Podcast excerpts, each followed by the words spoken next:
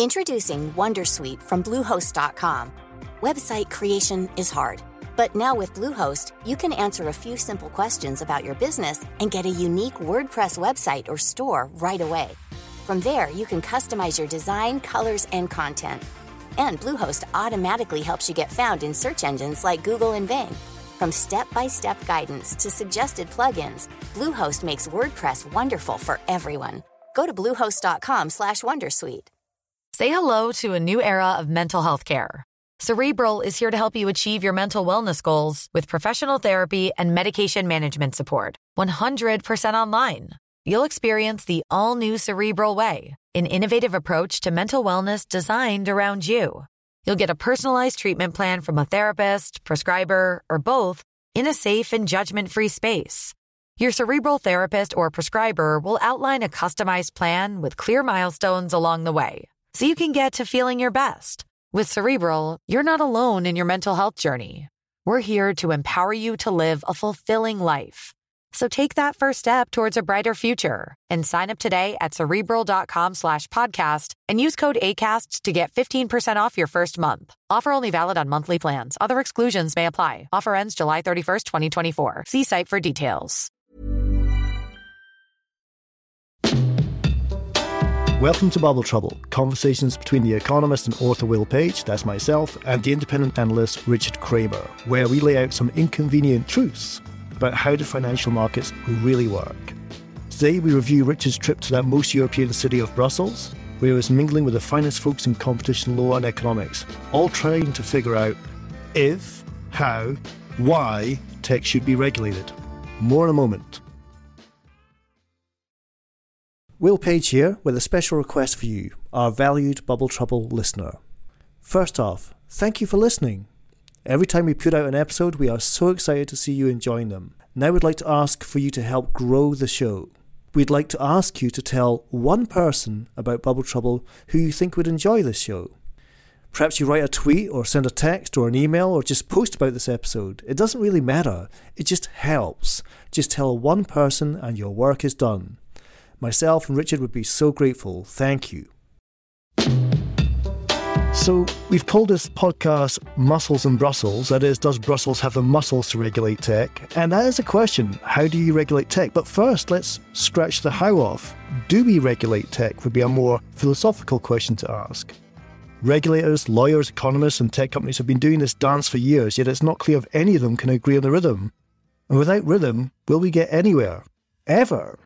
The best policy was to argue for two competition authorities. That is, how can you entrust the role of regulating tech to a monopoly? Don't you need competition for ideas? After all, the opposite of a good idea can also be a good idea. We seem to have multiple countries, different regions, different regulatory authorities, all competing to regulate tech, all wanting to be the first kid in the classroom to say, hey, I did it. I regulated Facebook. I did it. I regulated the Apple App Store. How does that look to you when you've got competition and regulation? Well, Will, I would not say there's competition and regulation because many of those regulators are struggling with the same issues. But I would say one of the, the fallback positions of this conference in Brussels, and with a lot of regulators around the world, is this clear sense that they've failed. That for all the efforts to regulate big anything, and here you can say big tech, big oil, big media, big pharma, uh, and on and on and on, that this notion of worshiping with the gods of efficiency and profit maximization has led to outcomes that aren't always great for consumer welfare. So they all realize that to some degree, regulation hasn't lived up to its promise. But unfortunately, many of them also seem to be falling prey to Einstein's famous maxim, which is repeating an experiment again and again and expecting a different outcome is the definition of insanity. so they they understand and appreciate they need to change the basis of how they approach the question of regulation. But that process requires a lot of heavy lifting and what I saw in Brussels was a lot of self-flagellation by economists that that their approach in the past hadn't worked, and they just haven't quite figured out what the next god to worship is after efficiency and consumer prices. Let me just dive a bit deeper on that because there's a, a cohort question coming up here, which is it sounds to me like the textbooks that they're using to regulate tech today are just not fit for purpose. Now, looking at the university system today, the students coming out of university with degrees in economics or degrees in law looking to regulate tech, are they going to have the tools to do the job tomorrow? I want to get a sort of forward look on this perspective. If we have this problem today, which is the train's left the station and the regulator's not on it, where does that leave us tomorrow? Well, you know that that train having left the station with the regulator not on it, I would I would caution that to a degree because in many cases, if you believe regulatory capture theory, which is well documented in economics, the regulator's actually the conductor of the train. They're orchestrating these big mergers and they don't really mind too big to fail as long as the economy is ticking along and they're they're happy to turn a blind eye to some of the worst excesses of of concentrated markets as long as uh, big companies are able to carry the national flag or be national champions. So I'm not sure the regulator has been as adversarial or as much of the hard man enforcer of competition policy that you might have wanted over the last 30 or 40 years. And, and maybe that has something to do with the fact that there's a revolving door between those regulators and the law firms and, and, and companies that, that they're seeking to regulate or that are working for those companies. You know, to some degree, you also have politicians that have staked their careers on talking tough about regulating one sector or another. They want to stand up for the common person and get lower prices. And certainly you have some politicians in Europe who seem to have staked their careers on being tough on big tech. And for them to admit that what they've done hasn't had the positive impact on innovation in their local region uh, doesn't really sit too well. Something I want to get to perhaps later on in the podcast is this idea of back to that student at university being taught that a monopoly reduces output and increases costs, whereas today's tech companies kind of do the opposite. They're expanding output and eliminating costs. So, this was a conference about competition policy and the impending regulations in, in Europe called the Digital Markets Act and the related Digital Services Act. And really an understanding that the world has changed, the power of big tech has only grown, and what are regulators going to do about it? I think at some level, this is like playing 3D chess. And, and bear with me for the analogy, because at one level of the game, you're talking about a, a competition for resources and control between models like the US, like China, and the EU is kind of stuck in the middle with very few of its own innovative big tech players. At the next level of down is the rules of the game. So, can the EU set and enforce these rules in their own region? Can they influence the way global firms operate, uh, especially when they're domiciled somewhere else? And then there's the actual gameplay itself, which is sort of the moves on the chessboard you make. Which cases do you bring forward? Which examples do you go after? Which behavior do you single out? And and you know this ends up being a full-time employment program for the talking shop known as the lawyers and economists who and, and politicians who work in Brussels. Yeah, it's like, I want you to regulate tech. What? All of it? With a headcount of 80 people who have already got full caseloads? The constraint yeah. of regulation is rarely discussed. Well, and something that you, I think, were alluding to in, in your very leading questioning is that, you know, the Competition and Markets Authority in the UK has added a team of data scientists because they've realized that to regulate something, first you kind of need to understand it. And with a company like Google that spends $27 billion in R&D and hires 10 or 15,000 computer engineers and scientists every year, uh, understanding all the ins and outs of how they operate their business is not simply a matter of crafting some generic laws that might have had their basis in precedent uh, set 100 years ago. Yeah, maybe let's dive into that a second. When you think about just the scale of investment you're seeing in tech, and perhaps the lack of investment you're seeing in regulation, I am not seeing an explosion in headcount in regulatory authorities. I'm not seeing money being dedicated to data science elsewhere outside of the UK. I'm not seeing advancements being made in terms of how you understand the markets. And we've actually seen a very interesting case being thrown out by Brussels because they didn't understand the market they're trying to regulate. Mm. Do you think the regulators are kind of playing golf with one hand? Remember, a lot of these regulators are there on two year, three year contracts. They'll be moving on in a little while. And then the size of tech, on the other hand, where we're looking at companies which are employing tens of thousands, hundreds of thousands of people, and have a huge involvement in the local economy as well. So, this was certainly raised in a discussion, fireside chat session with the guy who runs the European Court of Justice. And he brought up the point that the timelines for bringing one of those cases forward, assigning it to the case officers, examining the, the evidence uh, submitted by all sorts of adversarial parties in some cases, and bringing that to a conclusion, then bringing it to the court, which means you've got to schedule it and case management becomes an issue, and having a final ruling, which then gets appealed. This can take years, in which time the market has changed unimaginably.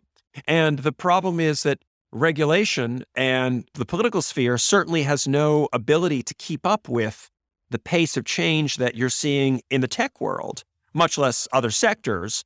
And they don't do well at sort of reacting to policy changes that these tech companies can make that we've talked about before the way in which they are able to change the nature of the market by deciding one or another of their policies will be altered. And it can throw a market in disarray, but the regulators are still back looking at the previous policy they were looking to regulate. And this is this is called regulatory fatigue, where you have a large dominant player who knows that it's going to take 18 months before that sin they committed actually comes to court and they you know they know there's a more than 50% chance they're going to get off on the technicality. So they commit the sin anyway because the time it takes to regulate says it's the optimal thing to do. And that's where you get a real kind of crisis of confidence as it were which is yes there is sound legal regulation but it doesn't serve the consumer if the dominant firm can abuse the system knowing there's going to be this fatigue this time lag before they get called to account for it I think there's a terrific example, and we touch on it to a degree in some of the other podcasts. We've got uh, Chris Leonard talking about Lords of Easy Money in the banking sector. It's a good one. So when we think about the finance sector, it is unarguable that the investment banks are among the great criminal enterprises of our time, in that they have been routinely fined billions and billions of dollars year in, year out. And at almost every turn of events, it transpired that they were peddling some or another form of financial product that was beyond the ken of the regulators to understand, whether it uh, was collateralized debt obligations or complex derivatives or all of these things that caused the global financial crisis that ended up leading to to various scandals that have touched every major bank in the world. It's not something that's confined to the US or Europe or or Asia. The regulators are always flummoxed by the bank's ability to innovate novel ways to f- make money that are always beyond the imagination of what regulators can can keep up with. And I'd say you often end up with banking regulation that still harks back to uh, days of the 1930s uh, with the Glass-Steagall Act that dare say should not have been repealed, allowing the the commingling of of investment banks and and commercial banking. But you know, once that happened, you still had that 1930s Securities Act regulatory framework in the US, but you had innovated far beyond the imagination of those 1930s regulators to craft rules that would cope with it. Let's bring it to an end for part one, but just to wrap it up, I, I do want to share a parody of regulatory conferences. Um, you need conferences. Lawyers need conferences, economists need conferences, techies need conferences. We need to get together and hammer stuff out. But I was once told a big regulatory event in Rome, of all places, there's this golden rule of regulation conferences, which is nobody worth their salt ever goes on stage at a regulatory conference. It would be irrational to do so because you, you nail your colours to some mast. The real action is in the corridors. I don't know if you found that there, but just the idea that the people on the stage are the last people you should be listening to. It's the people in the corridors who don't go on the stage are the ones you've got to be listening to. See, I disagree with that because in this particular conference, you had the big beasts of European regulation, two of the, the most prominent commissioners. You had some of the most prominent Impressive. U.S. regulators come, and they all gave Wow. their set piece speeches about what they were going to do. Now, I think this all simply comes down to power and who holds it. It's the US versus China, and Europe is kind of stuck in the middle. So, first, what Europe needs to do is try to carve out a space where it can influence these companies, knowing that they probably don't have the power to do much more than nudge them in one direction or another. And then you need to find laws that work. And I think there's a one great analogy for those laws that you want to bear in mind, which is speed limits. We all know there's a speed limit on the road. How many people would say they've never driven above the speed limit? Probably no one. So, what you need to come up with is rules that everybody agrees driving incredibly fast in a quiet residential neighborhood is not a good idea, that those limits can be broken in times, but they need to be obeyed in principle. And that sort of principles based regulation was exactly what led us into the global financial crisis in both the UK and the US. But the idea of beyond that, that you would have regulation of everything in real time, sort of someone having a speed camera on every car at every given time and doling out fines every time someone was a, a mile or kilometer per hour over the speed limit is clearly unworkable. So it's that balance of power, who has it, and who will exercise it. Because you cannot, in this world of big tech, find a way to regulate every instance of conduct. You have to set out some general principles and get the companies to buy into agreeing to obey them, recognizing that from time to time, everybody's going to drive over the speed limit. Makes me think that a great guest for a future podcast and I'm pretty sure I could get it would be Mervyn King, the governor of the Bank of England during that crisis. He has some very interesting thoughts about principal regulation as well. But we've kind of worked out what's wrong with regulation. So in part two, let's work out what can be done about it to make it better. We'll be back in a moment.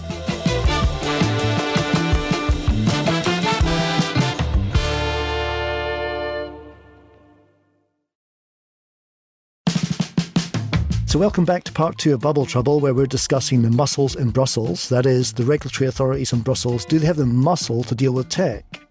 And if they do, what should they do about tech? Okay, Richard, you're back from an in real life event, not another Zoom call, not another Google Hangout, but a real life event in Brussels. Tell us about the conference. Where was it held? Who was running it? Who was the sort of keynote speakers and the chair of the event?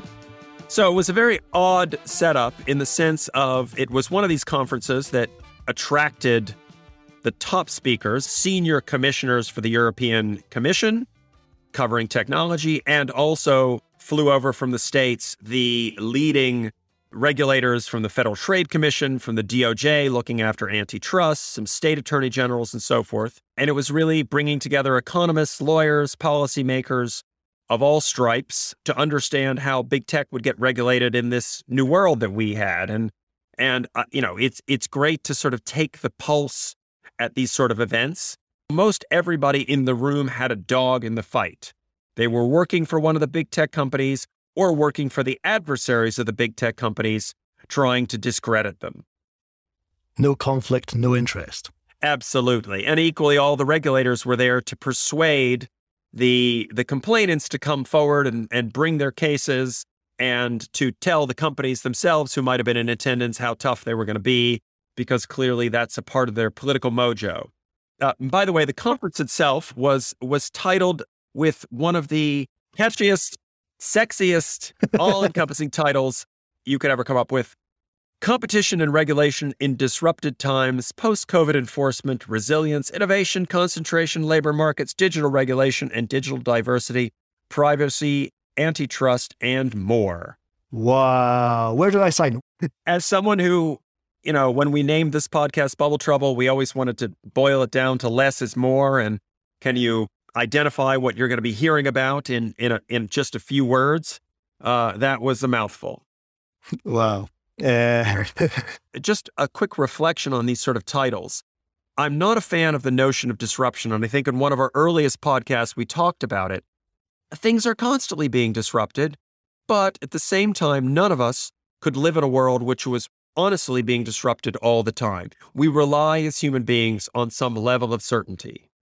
And the notion that uh, someone is working to undermine the position of all the established authorities, the companies that we rely on every day, that's nonsense. And I have I have noticed you do turn a lighter shade of green when somebody says the word disruption. Well, you know, think about the utilities that you live off of, whether it's water or gas or electricity or a broadband service that we use every day. I mean, there may be new models of delivering those services to you, but we don't want them disrupted. We want them consistent. Now, I want to get into this word monopoly, or especially this word monopolies, the plural, which you hear being banded around, which I think is a bit of an oxymoron. You can't have more than one monopoly, yet you frequently hear people say we're surrounded by all these tech monopolies, which sounds like a pretty healthy competitive market. Now, there's blogs like Stratechery which talk about aggregation theory. You'll hear other sort of catchy terms used to describe tech companies. There is this derivative of the word monopoly, and I want to raise it here and see if we can get somewhere with it, which is a monopsony. A monopoly would be a, a single sole provider within a market. A monopsony is a one sided monopoly. It has a monopsony on demand. You could say that Amazon has a monopsony power in book selling because it's the only place you're going to sell any serious volume of books. Are we really discussing monopsonies when we discuss tech? And if we're not using the word, do we know what we're actually discussing in the first place? So, the concept of monopsony is where instead of cornering a market as a supplier, that a firm would corner the market as a buyer. And therefore, as a buyer of user attention, Google might have cornered the market in search because that is the only place people go. Now, one of the contradictions of using this monopsony power argument against big tech is these companies are incredibly competitive when it comes to labor and talent. And they have clearly ended their collaboration or cooperation or non compete agreements when it comes to going after one another, tech talent and anti poaching. And when there is a desire to hire new engineers, they compete like mad. So they're not, as a group, they're cornering the market for labor and tech, but between themselves, they're very aggressive competitors with one another. And that's one of the many axes where the notion of monopoly between these among these big tech companies breaks down. It's begging for a cost benefit objective analysis. A monopoly brings with it costs, but it can also bring benefits, standardization. You know, a monopsony can bring with it costs, but like you point out, it can also bring with it benefits too. I just struggle with going to conferences when the word monopolies in the plural is being used. That you can't have more than one monopoly. We're trying to discuss something else. So there are two points about the big tech world that really confound economic theory and monopoly thinking. First of all, data is very strange because it can be owned by many people at the same time. If the data set that big tech is using is to do with our email addresses. Well, many of those different firms can aggregate lists of email addresses, and it doesn't take away from one that your email address is on the list of another. And second, that scales to add value in a very nonlinear way. So, saying that you have a thousand email addresses, adding one more doesn't dramatically change the data set that you have, or having a million and adding another million doesn't dramatically change it. But it's not about the absolute scale, it's about the patterns or the coefficients you can find among that data set. So having a huge data set available to 20 different firms, they may look in that haystack and each pull out a very different needle. So that confounds the economic theory that says only one firm can own the haystack, or getting access to the haystack is what everything's about. So if one firm is excluding another person's access to that haystack to find the needles, they'll never find them. That reminds me of something I've always said about data, which is value in data isn't found in reading down the columns, it's found in reading across them. Mm. And I guess that point about reading across the C signals, across many platforms, not just one, is where value can be extracted. So, one of the very lazy analogies that was made for the last decade was people saying, oh, data is the new oil. And I thought about that for a little while and I said, well, hang on a second. The difference between data and oil is that when oil comes out of the ground in a barrel, you can only use it once. But data, if you manage it properly and work with it properly, it can be used again and again and extended and built upon and reworked. It can fit many purposes. So, oil and any physical commodity resource like that is an exhaustible asset. And data, to some degree, is an inexhaustible asset. It doesn't follow the same logic. And this idea that, oh, data is the new oil was some great catchphrase of some clever McKinsey economist or, or other that wanted to, to use it to sell a bunch of reports that's fine, but it isn't a commodity like oil. It's not a physical good that once it's used up is gone. Interesting. And the, the wonky economist word for this, if you remember from your lectures, is rivalrous and non rivalrous. So data would be non rival, whereas oil is rival in production. So we take this ridiculously titled conference, which has got an acronym with more than 26 letters, Um, and we looked down the delegate list. Uh, one name jumped out to me is Cory Doctorow, surprise edition for a competition conference. And maybe for our listeners, a little bit of background on Cory first, but can you just bring to light what his core argument was at the conference? Cory's a very interesting guy. I don't know him particularly well personally, but uh, he's a science fiction author.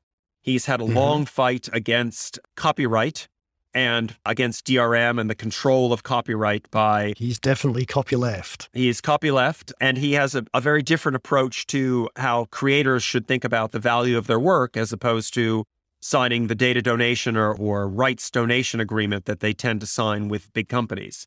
I've got a printout of his forthcoming book to review, lots of interesting stuff in there. And he's put forward this concept of adversarial interoperability, which is really a mouthful, but it's basically a way of saying if you want to force these platforms to be more open, you have to allow others to replicate what they do or compete with them on a level playing field.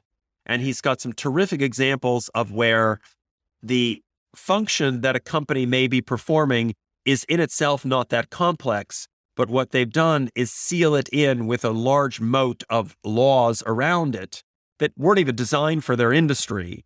But for, and he has a great line about HP printer ink. And, you know, we all realize when we buy a printer for 100 pounds, the ink cartridges might cost us 50 quid. And we're sort of on the hook for, for a very long time, even though the, the margins on that ink are greater than Chanel perfume. Yeah, it's razors and razor blades, right? And if you've ever, if you want an experiment to prove whether you could do a PhD, try reading the contract from HP on their printer ink subscription service.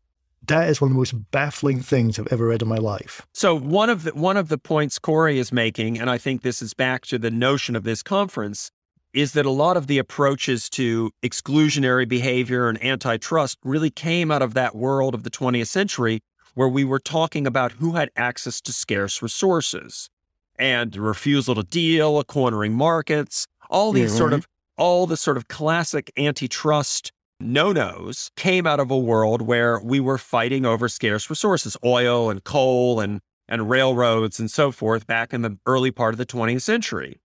And in a world where the formula for ink may simply be uh, coming off patent, but HP finds lots of ways to exclude others from providing you generic ink cartridges, or the formula for a particular blockbuster drug after 25 years comes off patent, and someone can make the same thing at a tiny fraction of the price. And guess what? Uh, it would be a huge savings to the public purse not to pay those inflated drug prices. Cory's argument is that you don't really support a lot of innovation by paying those steep markups.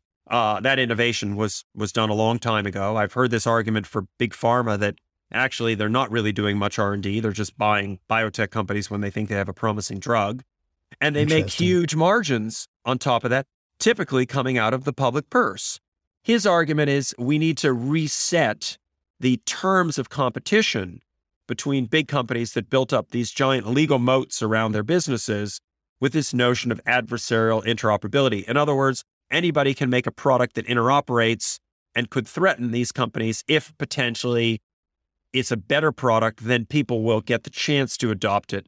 At this point, most people don't get a look in to see if someone else's printer ink is cheaper or even better than HP's because HP forecloses that market from any new entrants it's chump change compared to the, the hefty issues you're dealing with. But one example of that, and it's under GDPR legislation, is you should be allowed to port your playlist between one music service and another. So if I was to switch from Spotify to Apple and I've spent 12 years building up playlists on Spotify, you should be allowed to port those playlists across. So it'd be great to get Cory on the podcast to discuss that. I mean, it's a small issue. It doesn't affect markets per se, but his point is you attack the moat, not the castle, I guess. So it turns out on that playlist analogy, Cory has a chapter in his forthcoming book, which is why Spotify wants you to rely on playlists. Because it makes you reliant on them for curation and gives them the kingmaker power to decide what you're going to listen to. And if you can take those playlists and distribute them freely and they become fungible commodities, well, adversarial interoperability would suggest that the best playlist makers can be available on any music service. And that would remove the power from the platforms like Spotify over what you listen to. Interesting, because it coincides with privacy regulation. But I actually remember a startup in 2013 in San Francisco which built the tech to do this and was sued out of existence. So history doesn't repeat itself, it rhymes, as we commonly say. Now, let's get some smoke signals and get you smoking whilst you're coughing there. We want smoke signals which make you think, you know, it's been two years since you last went to an in real life conference, you're back again on the road you're on the Eurostar to Brussels, you're on the train back. What are the things that were in your head as you're on the train back from Brussels thinking, no, no, no, no, this spells trouble to me? Well, the first thing I'll say is this conference really felt much less like a conversation and more like a monologue. it was more like a political rally of all those who want to defenestrate big tech. Many of them have profited for years from all the economic research or, or legal work they've done for these companies. But now they've discovered a conscience and they, what I really found missing was the neutral arbiter in between the companies and the politicians.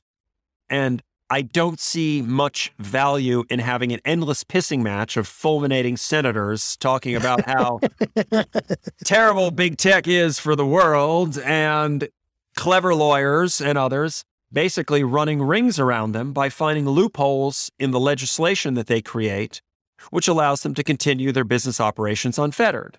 And you really need some sense of a conversation or a dialogue or terms of settlement that get the big tech companies, which by the way were not on the stage at all, they were just the the straw men punching bags. So it's like the Queen's speech. It's not what she says that matters, it's what she didn't say that matters. You're at this conference, and the one thing that wasn't said was any views from big tech itself.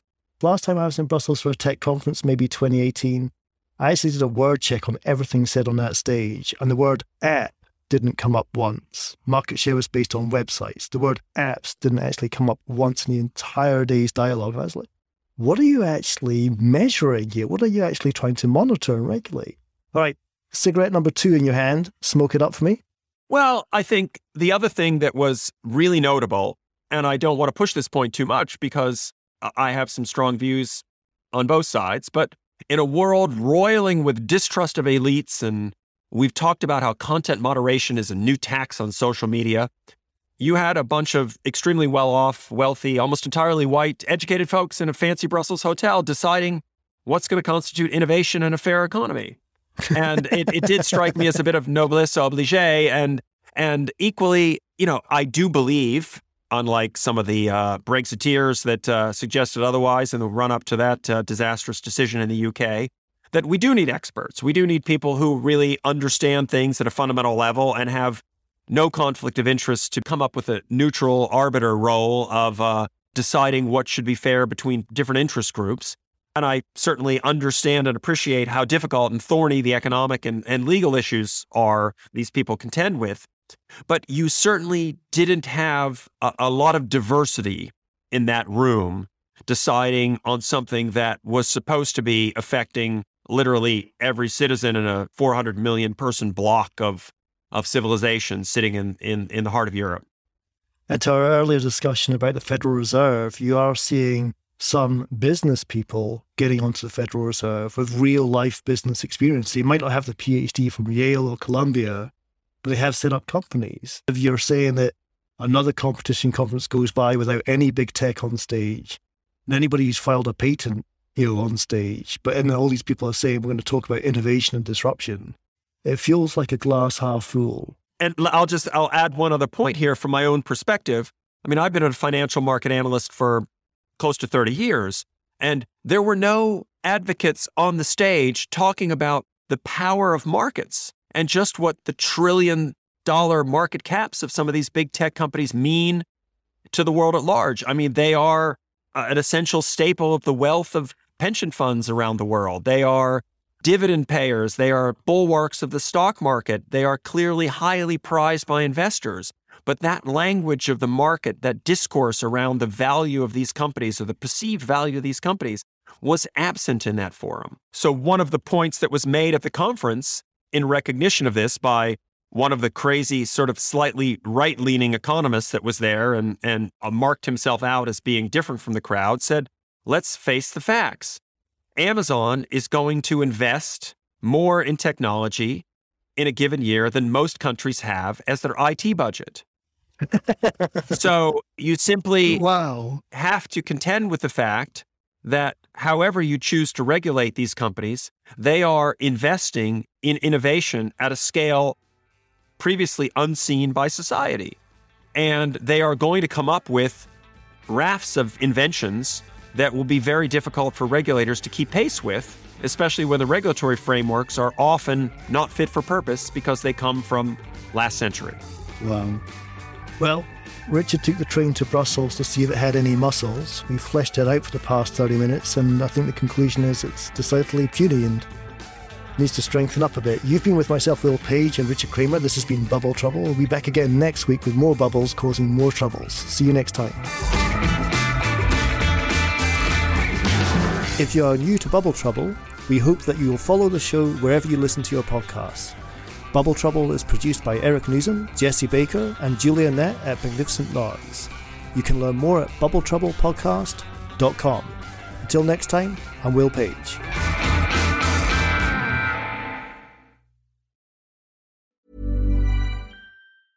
Hi, everyone. The Other Hand is the go to podcast for anyone interested in UK and Irish business, finance, economics, and politics. Chris and Jim take the issues of the day and discuss in ways that traditional media fear to tread. Jargon free analysis and more than a little opinion have taken our podcast to top of the most listened charts. We'd be delighted if you could join the conversation.